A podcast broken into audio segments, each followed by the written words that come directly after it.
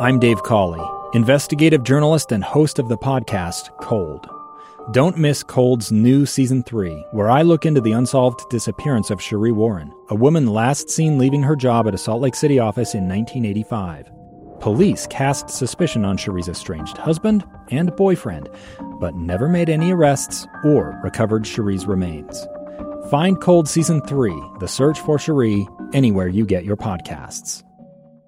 Welcome back to Live Mic. I'm Lee Lonsberry. I'm going to talk to you about how to donate blood and breast milk here in just a moment, but I want to give you one last tip when it comes to raising chickens, uh, especially if you're considering considering maybe getting some chickens for your for your children. Teach them a little bit of responsibility uh, and have a little bit of uh, something in the food storage for, for you and your family.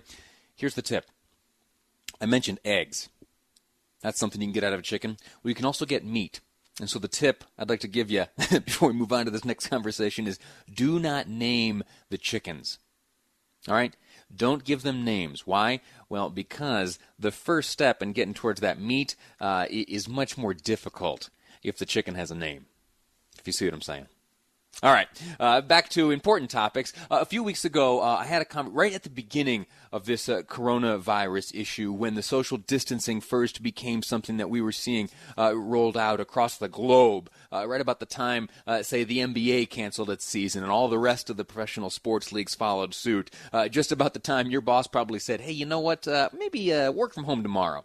Right about that time, we had a conversation with Rich Woodruff. He is the American Red Cross Regional Director of Communications, uh, again, for the American Red Cross. When we were talking about uh, numbers and demand, and he uh, warned against, uh, or sorry, he's living with a fear of a crisis within a crisis, they call it, because uh, there are so many folks who are uh, in need of these blood donations, uh, uh, things like that, when they find themselves in an emergency situation, oftentimes it is blood needed to uh, to get folks back to, to strong and healing. Uh, and due to you know this social distancing, uh, at the time it was some 27 hundred blood drives were canceled across the nation, resulting in a dangerously low blood supply. Uh, Mr. Woodruff talked to us a bit about the numbers they were seeing. The numbers are, are scary. They continue to plummet, and of course, we continue the message to constant need for blood, especially during this critical time.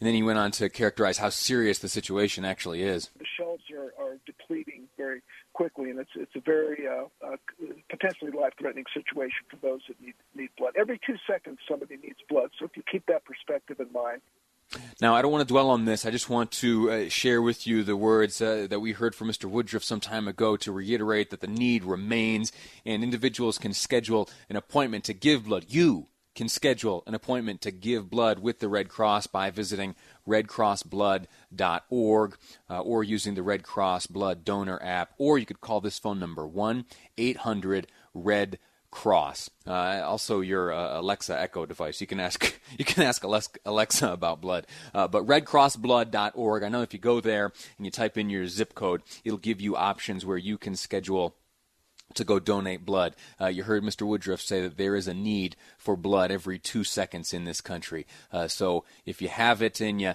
uh, to give, please consider doing so. And uh, this next uh, need I'm going to bring up. Uh, I have a, guest here on the line, uh, Elizabeth Smith. Uh, she, the board chair of the Mountain West Mother's Milk Bank.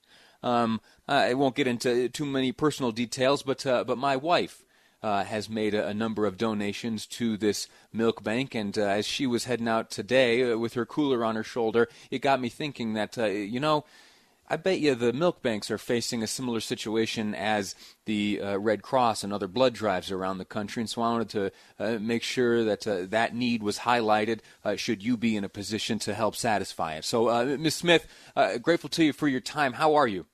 I'm doing really good. How about you?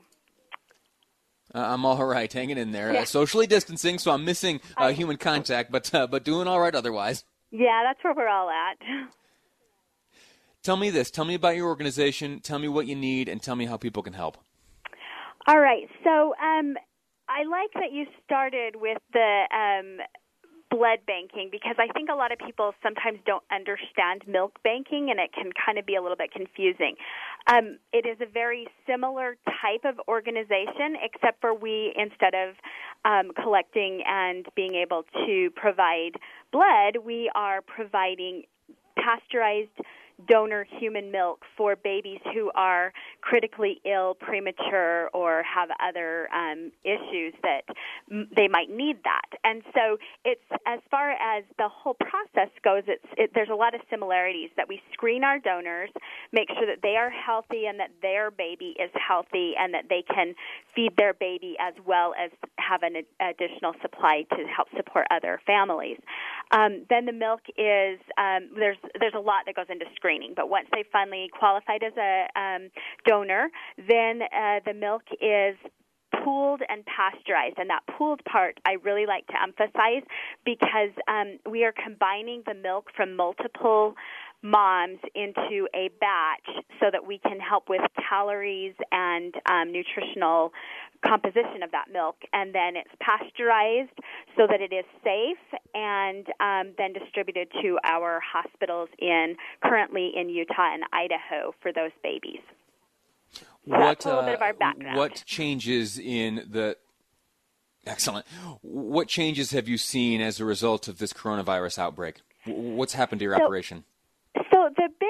Um, change that we've had right now, and and I think some background information. Um, Mountain West Mothers Milk Bank was just accredited in October, so um, we started distribution in Utah in January once our bacterial testing was um, finalized and that we had safe milk that we could distribute. So we had initially, uh, as our board and and the operations, we had designed and budgeted to have a very slow ramp up. We thought that we would start distributing um, moderate amounts of milk milk to our local hospitals, and then being able to ramp that up throughout the year to get to what we um, assume is going to be our max amounts that we can pasteurize and, and get distributed. What happened is that very shortly, um, we're looking at like about eight weeks from our first batch of milk that was distributed.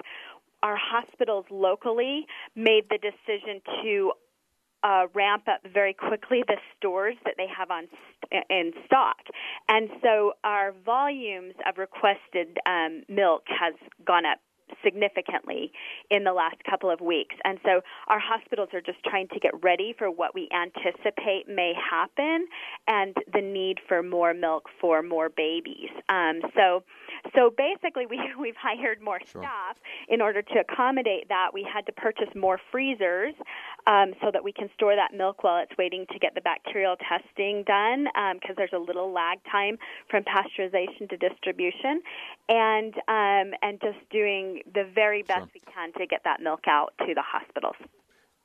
Time is very tight. Uh, speaking again to Elizabeth Smith, board chair of the Mountain West Mothers Milk Bank, if there is a mother in a position to donate to your operation, uh, how can she get in contact with you? So the the very best thing would be to go to our website, which is giveyourmilk.org, and um, look under donor. It will give you the instructions for how to start that because there are um, two different screens. That there's the initial screening that um, the mom does, and then a follow up with someone who's been trained to identify other um, issues that could cause um, delays or changes into the ability to donate um, and, and get that process going. But we, we definitely are looking for more mothers who are able and willing to donate at this time. Outstanding. Thank you so much uh, for your time and your service. We're going to take a quick break now. When we come back, we're going to be talking about stimulus money. How are you spending your money? I've got some voicemails ready to share with you next on Live Mic. I'm Lee Lonsberry, and this is KSL News Radio.